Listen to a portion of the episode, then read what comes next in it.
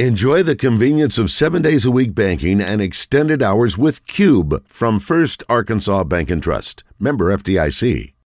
Barrett, welcome to the program.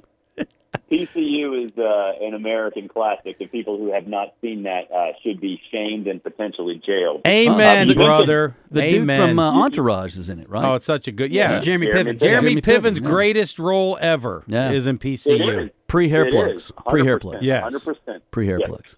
And Barrett, you you mentioned Elton John. One, one time I went to a Ce- at the Caesars in L.A. or in Las Vegas to watch an Elton John concert, and it was the most bizarre experience. There were in, inflatable, let's just say, uh, inflatable private parts there you go. that uh, Yeah. popped out of nowhere on the stage. It was not expecting that. Yeah. Well, it's a you know Doesn't really help. of- They, they were they were of- cribbing off the Rolling Stones. bit They were of, doing that in uh, the seventies. yeah, you know. unfortunately, anytime there's any kind of those blow up things involved, you, So- you so- can't take your your your camera phone out at that point. You keep that so one so so Barrett, have you Yeah, had a conversation with Greg Sankey about his uh, conference's Oh, performance go. and that it just means more tagline? I, I was curious about that.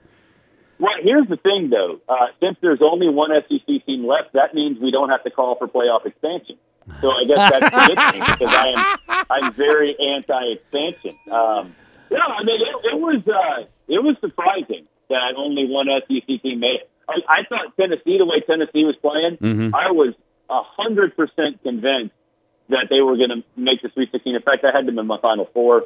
Uh, I thought that that Auburn, uh, the way it looked in against Jacksonville State, even though they had struggled down the stretch, uh, that Miami, especially considering you know Auburn's length, um, would have been Mhm. an easy out. So, uh, yeah, I mean, I, I, is the the SEC overrated? I, I think that at, at this point, um, if people thought it was the best conference in college hoops, then yeah, it's fair to say it's overrated. I still think the Big Ten probably was, Mhm. uh, and, and maybe some of the Sweet 16 members have have bear, bear, bared that out. But uh, yeah, not a good performance by the SEC. But but has it so that so B- B- Barrett Bill Vicker the the tournament has changed. First of all, you got to understand the pigskin preacher here is dressed exactly like Bo Schembechler. He's got his Michigan stuff on. He's a Big Ten man. He's We got took his. we took down the mighty Vols. I was happy about he's- that. He's uh, he's been texting Juwan Howard the entire show. So don't hit anybody, Right, just keep your Well, I was going to say that send good text, otherwise he might punch you. keep A, your keep a lot of dukes up. people have wanted to punch Rick Barnes, and I'm glad Juwan didn't do it. So that that was nice. Um, but but the but the reality is the way the tournament is built now, 64 teams, you got some play-in games. We start the play-in sometime in December, I think. Um, that these mid-major programs, many of them are senior laden guys that have been there for a little while. They they uh, you they play with a level of consistency that a lot of the Power Five conference big winner teams, the one and done types, that that inconsistency bubbles up at the worst time, and all of a sudden, you know, St. Peter is no longer at the pearly gates. He's out there dropping dimes on everybody, moving on to the Sweet 16. And Adolph Rupp is rolling over in his grave. Isn't Yeah. this the Well, best? it's, uh, Isn't this the best time for parity, though? I mean, all across the board in terms of college in college hoops.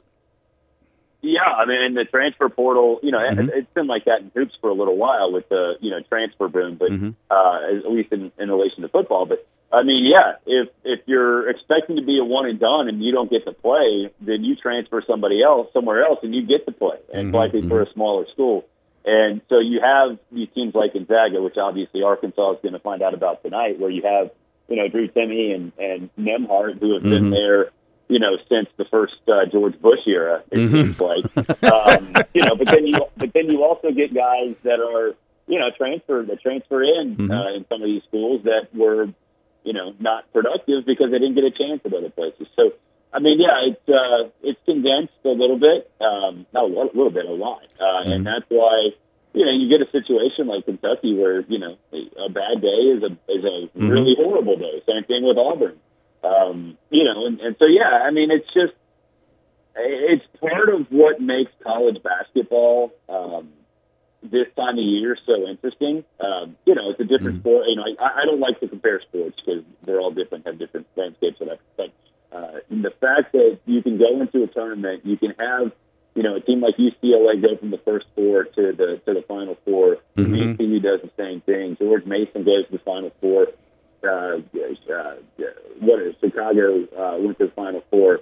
It's just it's one of those things where you know it's not going to change because roster fluidity is is going to get bigger, not smaller, and and that's going to benefit some of those smaller schools. So it seems that Greg Sankey's tagline it just means more applies more to football than it does to basketball. That's that's really uh, up his craw. No, it, it, it only applies to any, it applies to any sport in which the SEC is successful, and then it doesn't apply when it's not successful. Now, the speaking of which, this has nothing to do with anything going on right now. How good is Georgia going to be in football this fall? I think they're going to be good, but I mean, uh, wa- uh, uh, not last year good. Um, that doesn't mean they Yeah. can't win the national championship, but um, you know, it's a different sort of look. Uh, defensively, they're they got to replace an awful lot, Losing their front seven practically. Yeah, What, you, you think? Ba- Yeah. you think Bama gets the jump on them this year? I do, um, Okay. but I mean, that's not to say Georgia's not defensively, you know, de- uh, good defensively. They're just not going to be what they were last year. which is, Historically good, you know, right, Yeah, right. historically good. So then, you know, what what happens with Georgia then is, okay, what happens to the offense? Can they make up that you know Mhm. that deficiency or relative deficiency? And like I, I think Stetson Bennett's fine. I think the bigger issue for Georgia is finding wide receivers.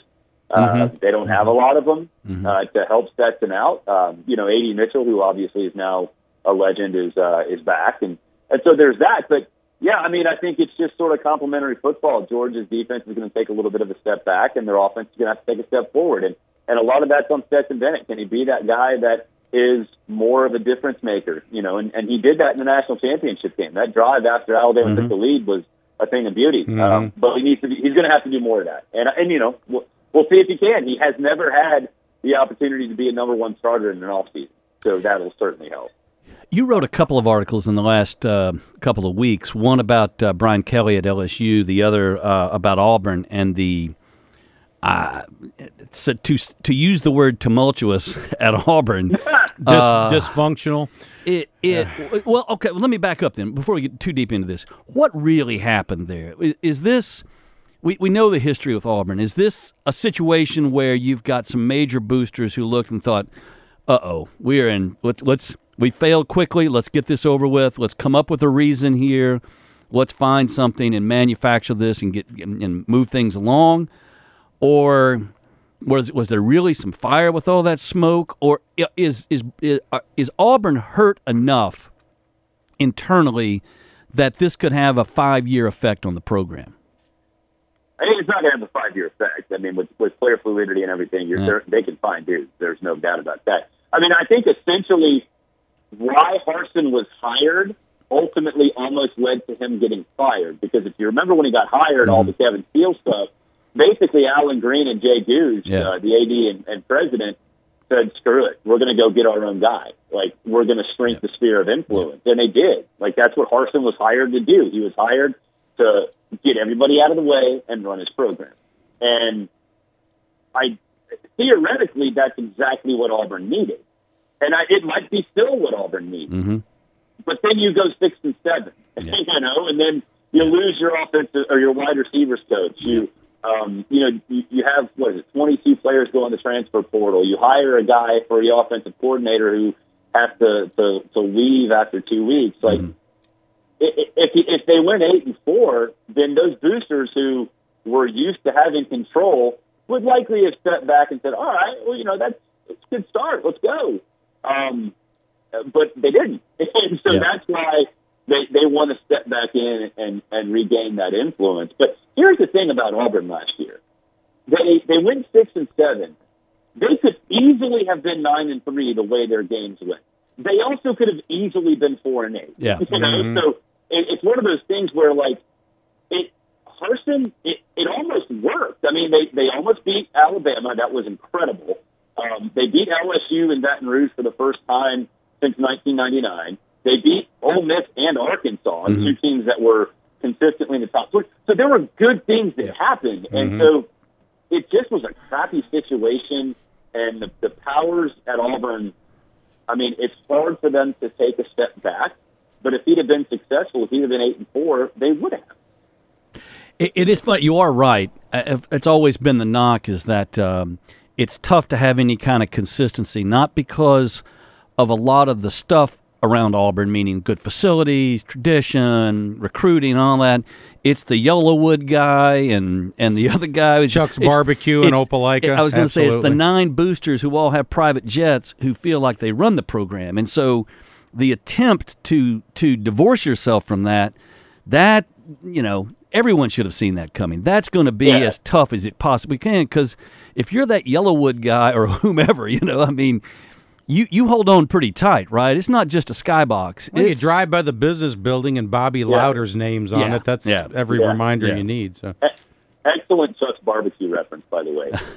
I, I love that joint. place, Barrett. I go there. I go there on football days on Saturday, and I get a. It's two for one. And I just get a Yep. sack of barbecues Yep. and watch the games until go. I go to the Auburn game.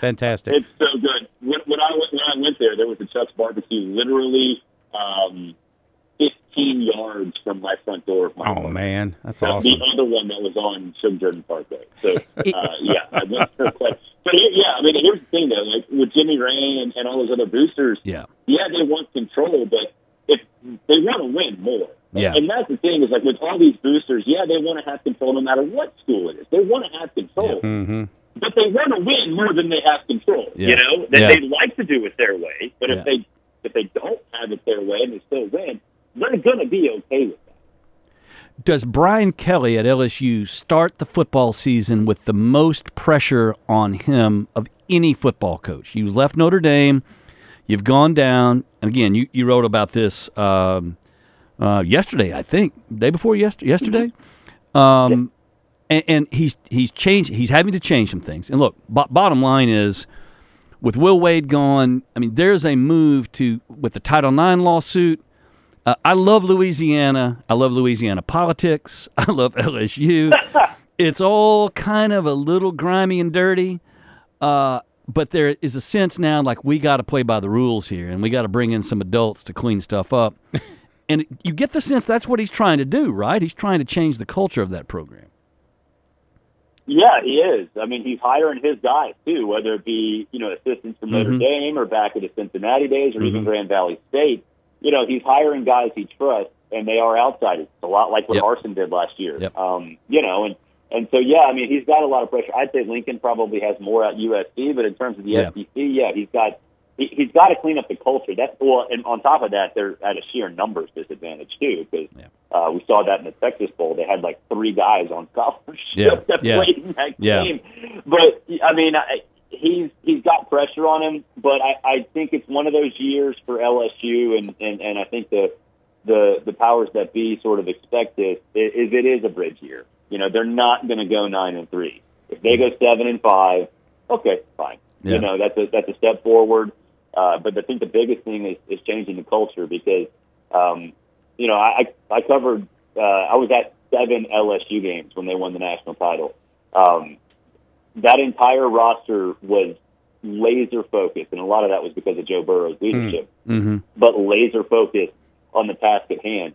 The last two years, there's been 85 guys going in 85 different directions. Yeah, Mhm. yeah. And yeah. Brian Kelly's biggest issue is is figuring that out and fixing that. I, I've often said you could not take instructions on how to defuse a bomb from Ed Orgeron over the phone, and that they really didn't turn his headset on because there's no way you could understand what he was saying. And uh, and I think a lot of that was borne out. Real quickly, Barrett, because we got to run. Uh, ESPN showing uh, how Gonzaga is going to move on tonight. How does Arkansas? What type of chance does Arkansas have, and how can they win the game tonight? they got to deal with Holmgren. You know, I know people talk about Timme, and we saw what happened. Um, you know, in the second half last game, they they've been really, really ugly the first half in both uh, in both games. Um, so they need Arkansas needs to jump out to a good lead, and they need to stop Holmgren because there's not a lot of folks that can can match up with the seven two Mhm. center. So uh, if they do that, then they got a chance. And, and you know, stop, stopping Nembhard and Timme's going to be tough too. Um, but I think Holmgren's the key. If they can just force Gonzaga to be more of an outside team and slow down that pace, they'll be all right. Well, we love you and Pat Bradley. I, I catch you guys occasionally on uh, Sirius XM. Uh, love that show, and of course, we love Pat. Well, I I it. I uh, Pat and I've uh, we've bent the elbow more than a few times together, and probably you know who couldn't who couldn't enjoy the shooter. You know, he's he's he's a walking good time waiting to happen, and a great. He is just really one of the top notch basketball guys. I think outside the SEC, just all over. No he's doubt. so insightful No doubt. Absolutely. and such a wonderfully likable, good guy too. We we love our Pat Bradley in Arkansas.